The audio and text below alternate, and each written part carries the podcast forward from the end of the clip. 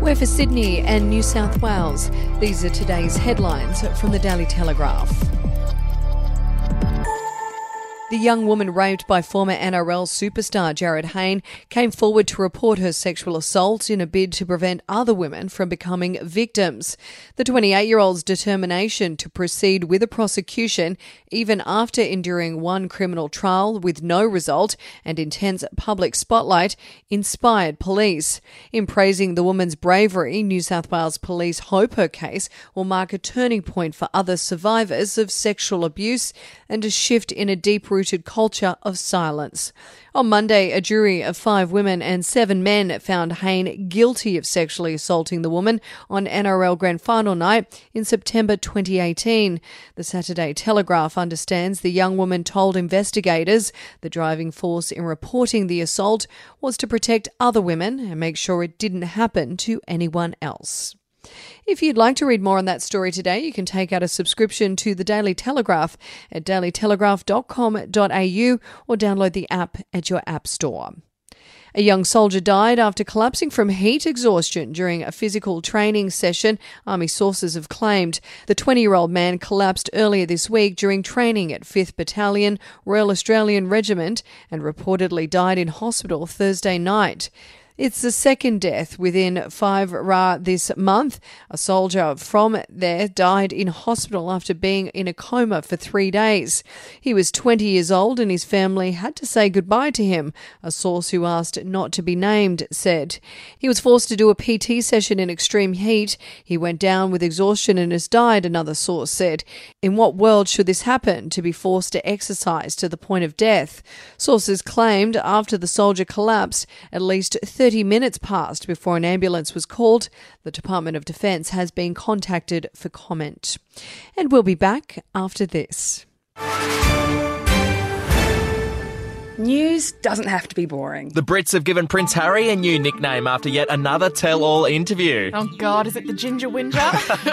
Let the team at news.com.au get you up to speed each day with their podcast, From the Newsroom. a couple were busted joining the Mile High Club. Well, I guess they can't fly Virgin anymore. Politics, sport, red carpets, royals. Get all the goss in just a few minutes. Follow From the Newsroom wherever you get your podcast from. Oscar winner Julia Roberts almost found herself the star of a real life disaster movie last week as the actor and her family hunkered down in the Hawkesbury region after being trapped by floodwaters. It's understood Roberts, 53, her husband Danny Moder, 52, and their children, twins Hazel and Phinnaeus, both 16 and Henry 13, were put on evacuation standby at their luxurious five bedroom estate in the Hawkesbury region after floodwaters threatened to cut off all to the sprawling property.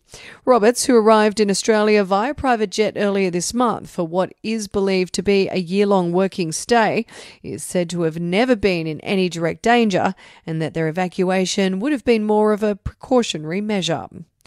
And as former Wallaby coach Michael Cheika dips his toe into the rugby league world, he is starting to feel more and more comfortable.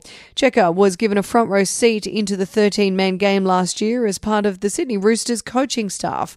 While he has scaled back his commitments with the club, he has stepped up his involvement in the game after being announced as Lebanon coach. He will lead the Cedars if this year's World Cup goes ahead, and Cheika is immersing himself in every aspect of rugby league as he keeps the door ajar about a permanent code switch. And that's your headlines from the Daily Telegraph. For updates and breaking news throughout the day, take out a subscription at dailytelegraph.com.au. We'll have another update for you tomorrow.